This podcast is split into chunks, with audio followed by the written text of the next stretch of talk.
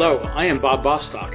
You are listening to Discover DEP, the New Jersey Department of Environmental Protection's official podcast. Each week, we will provide you with timely information about how DEP protects and preserves New Jersey's air, water, land, and natural and historic resources. Please feel free to add this podcast to your iTunes or RSS feed.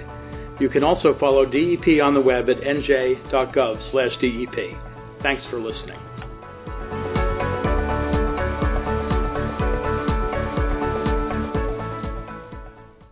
Hi, this is Bob Bostock, and welcome to another edition of Discover DEP. We are delighted to have with us today Mark Stewart, the Secretary of the Twin Lights Historical Society, who's here to tell us a little bit about not only the Twin Lights Historical Site, but about a very important event that occurred there many years ago that's particularly appropriate to Flag Day. New Jersey, of course, is one of the original 13 colonies, or 13 states, and our state played a crucial role in the country's founding and history. On June 14th, the nation celebrates Flag Day as a way of honoring our nation's flag.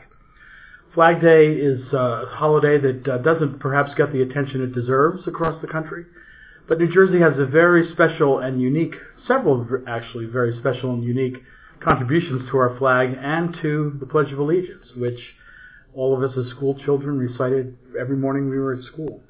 Mark, thank you so much for being with us. It's my pleasure. Mark, this podcast will be released on Flag Day, which is June 14th. Tell us a little bit about Flag Day.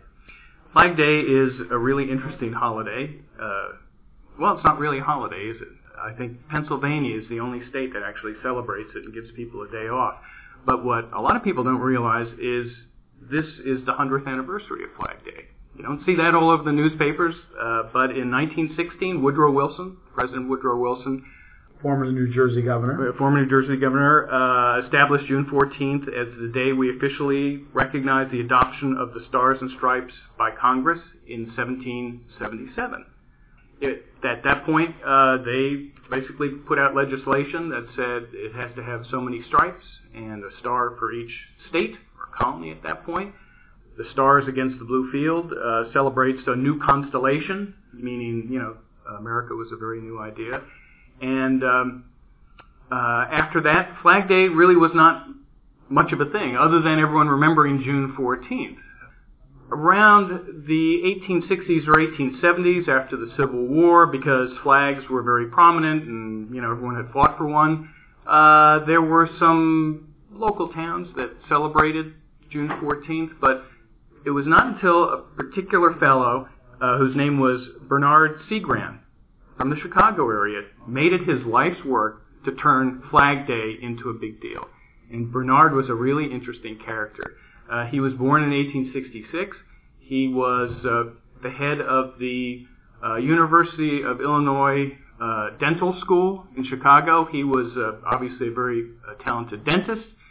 1870s or 80s. I'm not sure exactly what that looked like, but he was also a prolific writer. He probably wrote a hundred or maybe even 200 articles for uh, magazines and newspapers promoting Flag Day, getting people really interested in the flag. And, and that needed to be done because in the years after the Civil War, people didn't fly flags. They didn't. Flags were a reminder of, of people dying and people fighting, and uh, the whole group that did the Pledge of Allegiance and, at the Twin Lights, they were part of this, this sort of to reinvigorate uh, uh, the flag and, and Americans' uh, pride in it. So Cigrand just beat this thing to death. And finally, in 1894, he convinced the Board of Education in Chicago to give all the kids a day off and celebrate Flag Day. And let's see what happened. 300,000 people showed up in Chicago's five parks and at that point, everyone's on board with Flag Day. 36 governors, five former presidents, everyone is now on board trying to get Flag Day turned into something, mm. into a thing. And even so, it still took 22 years for Woodrow Wilson, for the for the president to uh, uh, to make it uh, official, just to recognize June 14th as Flag Day. And it took then until 1949 to actually make a law saying that Flag Day was June 14th. Uh, Harry Truman did that. And um, one of the interesting things about Flag Day, or I should say June 14th, uh, the Congress said, this is the Flag Act, this is what the flag needs to look like. the first flag, as far as anyone can tell, that went up a flagpole that looked like a Stars and Stripes was in Middlebrook Encampment, which I think is a, is a park, right? Yeah. In Bridgewater Township. Yes, it is. So there's another great connection to the flag that New Jersey has. Uh, the first time it was used in battle was in August of that year at Fort Stanwix, which is in the Mohawk Valley. There was a siege. The uh, the British and their Indian allies and everyone else, the Tories, uh, laid siege to Fort Stanwix, and the first Stars and Stripes went up over Fort Stanwix, and actually the siege was broken by Benedict Arnold, a very clever general who came up behind them and kind of bluffed them into retreating. Uh, obviously, that was one of the highlights of his career. You know, things didn't work out after that. But 1777 was a big year for the flag, and we celebrate it today. 100th anniversary uh, of uh, Woodrow Wilson's proclamation. Well, that's great. Long may she wave. Yes. Mark, tell us a little bit about Twin Lights. Uh, it's a historic site. It's one of the highest points on the eastern seaboard. It's the only connected lighthouses in the United States. Uh, the current structure uh, was uh, built in 1862. There had been twin lights up there, but they were not connected. Uh, they were built in 1828, and the idea was uh, as ships would come across the Atlantic and near New York Harbor, there was not a deep channel there as there is today. Uh, if you go to Twin Lights now, you'll see these great big ships going in and out, kind of a straight shot. Back then, the deep channel was very close to the Jersey shore, and if you imagine a sailing ship or a, a low-powered vessel, you had to aim yourself right at the Jersey shore and then hang a hard right when you came within sight of land find that channel and get into New York Harbor. So you can imagine if there were um, if there was a storm or some other problem, uh, you'd end up running aground on the sandbar, which was a hor- horrible fate. And um, the Twin Lights, uh, along with the Sandy Hook Light and a lightship out in the harbor, uh, enabled the mariners to either triangulate or at least know when they were getting perilously close to shore. So it saved, you know, countless thousands of lives. So Twin Lights is today a uh, state park that people can visit. Mm-hmm. What would they find when they go there? Uh, we have a wonderful museum, which uh, just opened a new exhibit, which I'm sure we're going to talk about. Uh, it's one of the great, you know, free amusement park rides in New Jersey. You can go up and down that tower and have spectacular views. How many steps on the tower? I believe they're 65. So that's a good workout. It is, it is. When we first moved there 20 years ago, I had two young daughters, and when they were getting particularly rambunctious, I'd drive them up to the Twin Lights, and that's how I discovered it. I just try and wear them out. that's great. And uh, so at Twin Lights, there's uh, there's a museum there as well as the uh, lights that folks can see. What would they uh, normally find in the museum? Uh, the museum uh, has been completely renovated. It was kind of an old, funky, maritime themed museum with some wonderful history in it. Uh, a lot of history happened at the Twin Lights, which was celebrated in the museum, but we thought it needed a, a facelift. So, in the three years after Hurricane Sandy hit, the Twin Lights Historical Society raised some money, mostly from visitors, uh, not so much from private donations or the state, to uh, really give it a head-to-toe uh, makeover. And now it's four separate gallery spaces with beautiful lighting. And uh, at the moment, uh, it's home to the exhibit called Seeing Stars, and the theme is Every Flag Tells a Story. And it's we we brought in uh, through the generosity of collectors and other people about two million dollars worth of uh, historic flags and patriotic artifacts, and uh, it's just it's a unique and wonderful uh, exhibit. And that exhibit, Seeing Stars, is particularly relevant at Twin Lights because a very special historic event occurred back at Twin Lights uh, back in the 19th century. Yeah, in 1893, uh, on April 25th, the Pledge of Allegiance was given there uh, as the national oath of loyalty for the first time. Uh, people are familiar with the Pledge of Allegiance as uh, an oath that was uh, written originally for school children about seven months earlier uh, to recite on Columbus Day, and it was it was meant to be kind of a one-time deal, but uh, it it just uh, it took hold, and in very short order, including a change of presidents from Harrison to Cleveland, uh, it got this great momentum, and and everything just came together beautifully, and that's where it was said first. So at that first reciting of the pledge, uh, Francis Bellamy, the author of the pledge, was present. I yes, understand. he was. He was there. There was a certain amount of commerce involved in this event. You know, as always, uh, there was a lot of patriotism. The people who put the event together were very patriotic. One was a uh, Newark businessman named uh, William McDowell.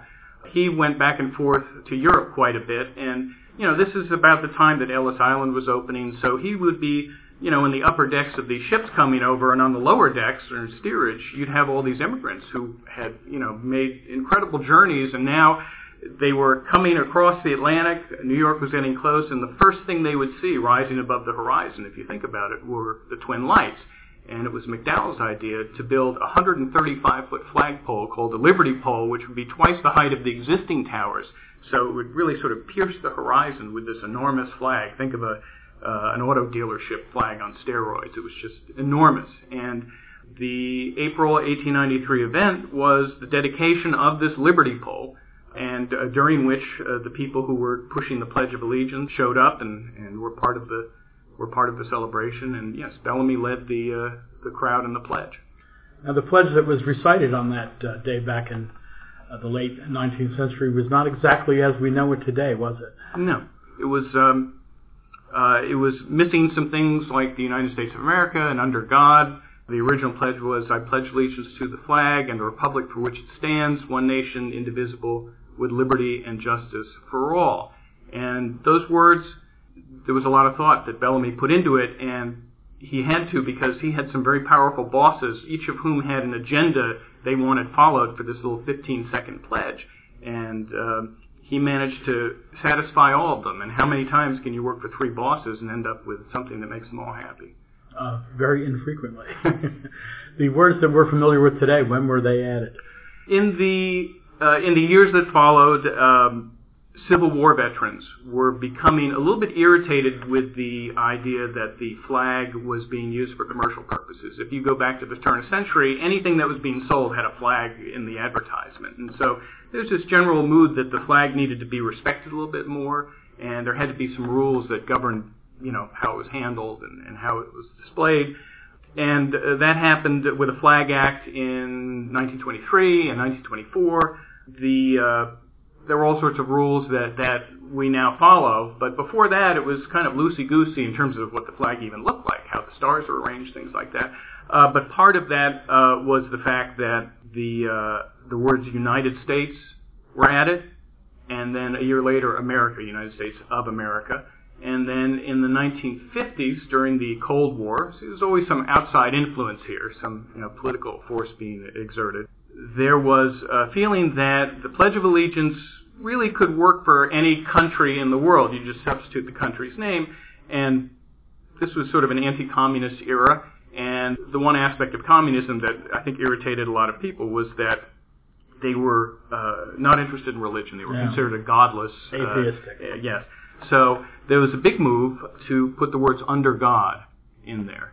And they waited until Eisenhower was president. Eisenhower was not a religious person, but as president, he had to declare, you know, he was a member of a certain religion. And in 1953, he was inaugurated. In 1954, there was enough pressure put on him to uh, put those words in there. And, and the pressure, uh, the, it was the Sons of the American Revolution, actually, who exerted this pressure. And uh, they claimed that uh, under God was a term that was used by Lincoln a lot. And that, that appealed to Eisenhower. So. Uh, and that's and, and by the way, the president part of the 1920s Flag Act was the president can change anything about the flag he or she wants, and also anything about uh, the Pledge of Allegiance, which is interesting. The president can actually change the wording of the Pledge of Allegiance, but it hasn't been changed since then. On the anniversary of that first reciting of the pledge, April 25th, 1893, are there any reenactments done at Twin Lights on a regular basis or occasional? Or? Uh, we did one uh, this uh, recent April 25th. It was the 123rd anniversary.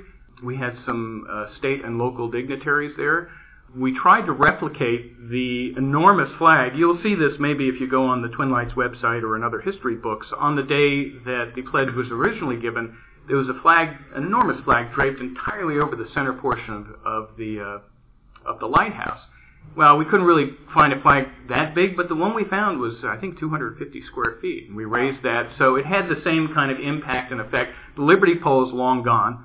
That lasted for a few years, and you can imagine a 135-foot flagpole, you know, waving back and forth. And we know from the lighthouse keeper's logs it was constantly breaking, constantly having to be repaired. So that was taken down, but the base is still there, so you kind of get the feeling. And I think the people who were there that day really felt like they were on hallowed ground. Seeing stars is a great exhibit. I had the chance to go through it recently, and it's so appropriate in the new museum space to have this exhibit, particularly with Twin Lights' connection to the Pledge of Allegiance. What are some of the things that visitors would see in the Seeing Stars exhibit? Well, we look at who goes to that museum, and it's kind of a third, a third, a third. A third of the people really love lighthouses. A third of the people are really interested in history, and a third of the people are just looking for a little air conditioning after a day at the beach. So we have to serve all three constituencies. So when we were redoing this museum, we wanted something that would be interesting, engaging, meaningful, relevant to each of them. So every one of the each of the four galleries uh, is sort of a mix of artifacts and information, video, things that would appeal to one or all of those groups. So we, we really went out and tried to find a, a very diverse uh, group of artifacts. We have, for instance, a flag that was sewn by Betsy Ross's granddaughter. We have a painting there uh, called Our Banner in the Sky, which is, you know, arguably the most famous painting from the Civil War era. We have a Civil War drum uh, from a New Jersey regiment. All these things involve the flag or an eagle or something like that. There's, there's clearly a theme. And we also have, uh, besides many historic flags, uh, such as the Buffalo Soldier flags, we have the first California flag, we have flags from the early 1800s. I mean, people walk in there and they, their eyes widen, their jaws drop, and, and some people get very emotional, which is interesting. And of course, we have a lot of uh, flag-related artifacts from the various wars. And in fact, we have a whole room themed that way.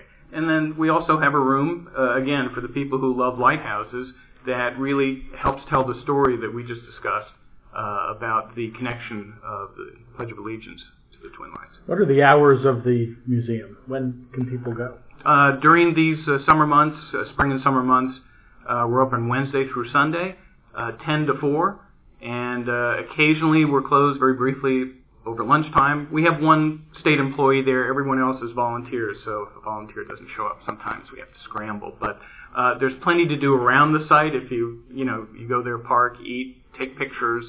Uh, it's a beautiful place, and of course the town of Highlands is down the hill, and they have all sorts of wonderful places to eat and places to go also. Some amazing views from up there at Twin Lights. Yeah, yeah. the view of New York City is is remarkable if you're ever curious about Sandy Hook, you know, we always see Sandy Hook on these weather maps as kind of a little elbow sticking out under New York Harbor. And uh, it's interesting to see what it looks like when you're right there. We have a great view of that. And um, uh, and what was interesting was in the year after uh, 9/11, our visitorship went from typically about 70,000, went up well over 100,000, and it's because the people would drive up there because they understood this is the best view of you know what New York looked like in this in this new age, so to speak. So people came up there for a completely different reason than we'd ever anticipated, and and they became very emotional. And that was one of the reasons we started talking about how can we make this place more meaningful to all Americans, not just people who like lighthouses. And how long is the Seeing Stars exhibit going to be in place?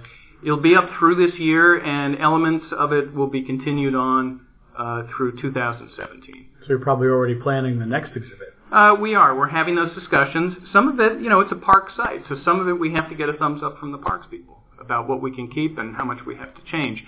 Part of that exhibit will always tell some aspect of the lighthouse story, and that story uh, is not just about um, navigation and maritime history. Marconi made his uh, first commercial wireless broadcast from there. We, the first radar experiments were conducted up there. The first Fresnel lens was installed there in the 1840s uh, which is very important. We we're very close to Bell Labs, and those Bell Labs guys come over and they see this place as where the the science of optics in the United States began. So anything involving telecommunications because of Marconi, anything using um, fiber optics, that really got its start right at the Twin Lights. So there's there's a lot of science there, and also there's a, a there's a little uh, you know I call it a shack. It's not really a shack. It's it's it's a life saving station. It is the original number one life-saving station in the United States. It had been built at Sandy Hook, somehow survived every storm in the 1940s or 50s. They moved it up the hill because it was out of commission. And to have an artifact like that available just to look at, we haven't been able to interpret it yet because there's a lot of little hurdles and things like that. But uh, when we get Coast Guard or life-saving people go up there and they read that little plaque, they can't believe it. It's like they visited Mecca. So we have a lot to work with up there. Yeah, what an amazing uh, story and so much history crammed into one spot. Yeah. In Highlands, New Jersey, overlooking uh, New York City, New York Harbor, and Sandy Hook. I understand also there's a documentary about the um, about Twin Lights that you have a fairly famous actor narrating. Yeah, so in in doing the research one does when you're completely redoing a museum and, and around a particular theme, we ended up with a lot of information. We ended up with a lot of storytelling opportunities, and uh, somewhere in the discussion, someone said, you know, this would make a great documentary, just the way someone always says this would make a great book. Well, go ahead and do it, right? Well, one of the people who's involved with the lighthouse uh, ran into Ed Asner, uh, who is, you know, famous from Lou Grant, Mary Tyler Moore, most recently uh, Up, right? Um, and uh, and even uh, The Good Wife too. He's been on that, but uh, he's obviously a very hard-working actor, and he's got, uh, you know, great gravitas to his voice, and and uh, this was several years ago, uh, and, and this person had mentioned the kind of things that we do at the Twin Lights, and and and Ed said, "Oh, that's great. You know, if you ever do something like that, uh, like a documentary, something like that again, uh, give me a call. I'll help you out." Now, he's a really nice guy, and I'm sure he says that to everyone. I have actors in my family. They're always saying that, okay? When you actually call them up and say, hey, you remember that conversation? They don't. Well, we called them up. We figured, why not? Uh, and we said, would you read the, we're thinking of doing a documentary. Would you read the introduction? And he said, yes, absolutely. I'd be happy to. Uh, but please send me the script because, you know, I'd like to know what I'm, you know, introducing. And uh, after reading the entire script, he said, you know what? I'll do the whole thing for you. I'll do all the narration. Wow, that's great. So the documentary is called You Heard It Here First, The Pledge of Allegiance at the Twin Lights. It uh, was released about two months ago. We entered it in the Garden State Film Festival, and it won Best Documentary. It also won a Telly Award in New York. So we're two for two, and I think we've now been encouraged to enter it in other things, uh, and hopefully we'll have a great you know awards this season. Yeah, well, when you get that Oscar, you're going to need to come back and yeah, show it to us. Maybe our next, maybe our next uh, project. Now everyone's on the documentary train. They want to turn everything into a documentary. I have to, you know, have to remind people that you don't win every single time. And it is for sale, by the way, How at, at yeah. the museum store, and I think soon on the website. We we we ordered. Uh, I think it was 400 right off the bat. They're gone. They just disappeared. So we're now scrambling to, to resupply. That's great. So people could visit the website. What's the uh, website address? TwinLightsLighthouse.com. Dot .com. Yeah. That's easy and you enough. find it on Google. Even I could remember that one. Well, Mark Stewart, Secretary of the Twin Lights Historical Society. The Twin Lights Historical Society has got to be one of the premier friend societies in our state park system. I think anyone who visits there and, and sees the museum and sees uh, the upkeep that's there and also the care that is kept in that place will uh, be impressed not only by all the history there but by the work of the Twin Lights Historical Society. I would particularly encourage people to go see the exhibit, Seeing Stars. As Mark mentioned, it is uh, a beautiful exhibit, uh, mounted with all of the latest techniques that people see in the most up-to-date museums. As you mentioned, it's not one of those musty old museums that was last touched in the 50s. It's engaging, it's interesting, it's visually stimulating, and uh, I think people will really, really enjoy it. And I encourage folks to get out there to the Highlands, to the Twin Lights, and see this exhibit, Seeing Stars. So, Mark, thank you so much for joining us today for this podcast. Really exciting, the work that's going on out there. Uh, the history in our state is amazing, and uh, people don't uh, fully appreciate how much history was made here, from the revolution all the way on to the into the uh, technological revolution in the current day. So, thanks for joining us, Mark, and good luck with all your future endeavors out there at Twin Lights. Thanks. I had fun. Thanks.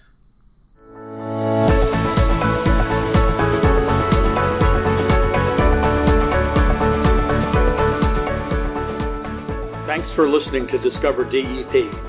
If you have comments on the podcast or ideas for future podcast topics, please email us at podcast at dep.nj.gov. Enjoy the rest of your day.